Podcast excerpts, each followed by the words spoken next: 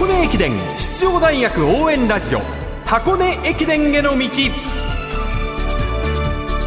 出雲全日本そして箱根。学生三大駅伝すべてを実況中継する文化放送ではこの箱根駅伝への道でクライマックスの箱根駅伝に向けて奮闘するチームを応援紹介しています。文化放送斉藤和美です。ナビゲーターもちろんこの方。こんばんは柏原理事です。よろしくお願いいたします。ます。昨日に引き続き立教大学の特集をお届けしましょう今シーズンの立教の話題として一番初めに取り上げられてしまうのがどうしても予選会直前の監督交代劇だと思うんですが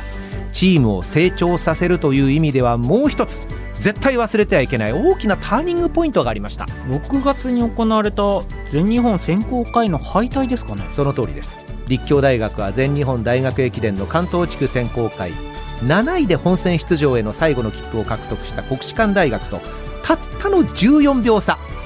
8位ということで涙を飲んでしまったんですね宮沢徹キャプテンによりますとあの悔しさを全員が忘れずに夏合宿のハードな練習に取り組んだということだったんですけれども前回大会4区を走って区間16位今やチームの主力に成長しました2年生馬場健人選手にその悔しい予選敗退について伺いましたまあ、そうですね。はい。あの大会は、まあ、自分自身でも通過はできるだろうなっていうふうに、まあ、事前から思っていて臨んであの結果だったので、走り終わってミーティング、まあ、結果発表の時には、今までのうちのチームに見たことないぐらい全員が落ち込んでいる姿っていうのがあって、実際その落ち込み危機感っていうのが、まあ、夏合宿で、まあ、そこに対しての思いもみんなから強く感じることができました。最後ちょっと聞きづらかったんですけどもねオンラインの上に外でパソコン開いててすごい風だったんです沖縄県 そこに対する思いっていうのをみんなから強く感じることができましたとお話になっていた立教大学2年生馬場選手でした監督交代であれこれ言われることが多くなってしまいましたが、はいチーム一丸となって夏を超えた時点で箱根の予選を突破する力をつけていたんでしょうね。ねこ、そう思いたくなる。るような結果ですよね、うん予選会も。馬場健人選手はこの夏拓殖大学 OB で MGC のファイナリスト九電工赤崎明選手と練習する機会がありまして自信につなげることができたとも話していました。その馬場選手に今回の箱根駅伝に向けた意気込みを語ってもらっています。まあ、やっぱ前回悔しい思いをしたので、まあ、今回は目立ってというか、はい前回区間16番で、まあ、全然、まあ、歯も立たなかったので、まあ、今年は区間10番以内で、1校でも2校でも多く抜いて、より前の方に順位を持っていきたいなというふうには思っています。今の話しぶりだともう一回4区を走るイメージを固めているように見えますが実際どうでしょうか？まあ、そうですね。自自分自身ではやっぱ、悔しい思いをした4区で、もう一回リベンジしたいというのがあります。立教大学2年馬場健人選手でした続いて4年生中山凛斗選手のインタビューをお届けしますがその前に原田昭夫監督に中山選手の人柄を伺いました。その部分をお聞きください。うちの場合は、あの、まあ、エースの関口だと思うんですけど、大黒柱はやっぱり中山凛斗なんで、ロードが強くて一人でぐいぐい押していけるタイプですし、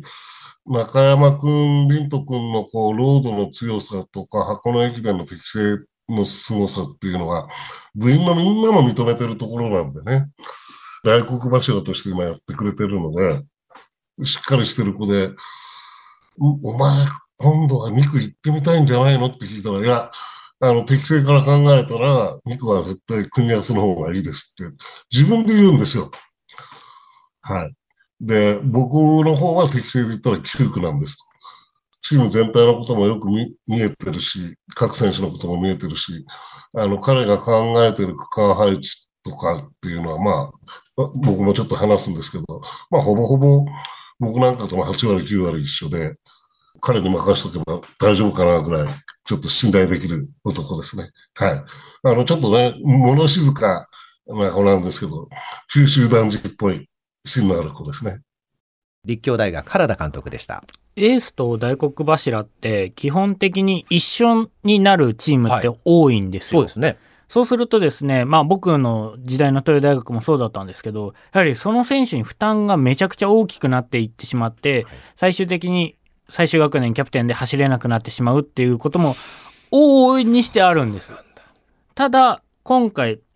エースと大黒柱っていうのは切り分けられて考えられているので、やはりそこの分業ができてるっていうのは本当にいいことずくめだと思います。そうですよはい。そんな中山凛斗選手のインタビューをお届けします。私、斉藤和美が江戸紫のたすきを55年ぶりに箱根路に戻した前回大会のことから伺いました。前回立教大学のメンバーとして初めて走る箱根駅伝はいかがでしたか？そうですね。1年目が学連選抜で、他の大学の選手の方々と一緒に走らせてもらったんですけど、まあそれとはまた違った、なんかやっぱり普段一緒に、まあ苦楽を共にしている仲間と一緒にタスキをつないで、走り終わった後のチームの雰囲気というか、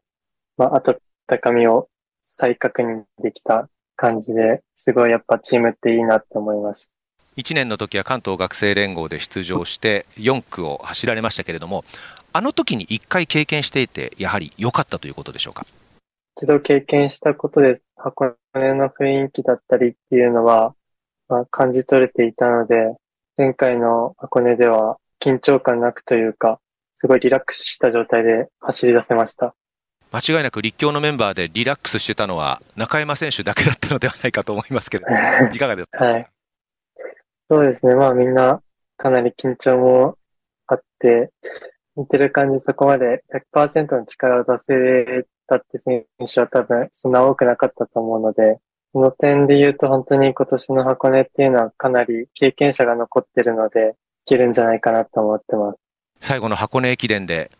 どこを走りたいですか？チームの何人かからも、まあ、9区に中山がいればっていうふうに安心できるっていうふうにも言われてるので、まあ、後半区間に行くのもそうですけど、やっぱり、往路で出遅れてしまえば、本当にもう勝負にもならなくなってしまうので、まあ、往路でも袋でも全然どこでも行けるぞっていうところで、チームとしてシード権を獲得するためなら、その自分はどこでも走れる気持ちを作っておきたいなと思ってます。立教大学4年大黒柱中山凛斗選手でした。大黒柱らしい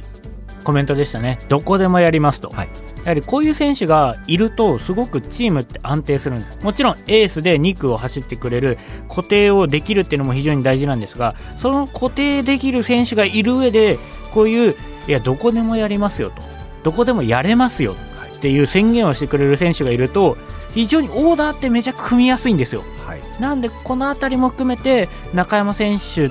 ていうのが立教にどういう影響を与えているのかっていうのがちょっとコメントからも聞き取れるというか見えてくるっていうのが非常に大きいですよね。唯一の心配な部分はい、エースの関口健太選手がマーチ対抗戦に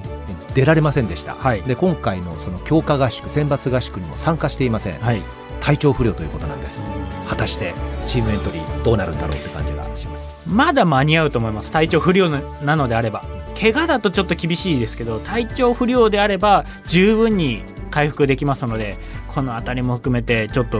12月11日気になるところですね。ナビゲーター柏原隆二さんと立教大学の特集をお送りしました。ありがとうございました。ありがとうございました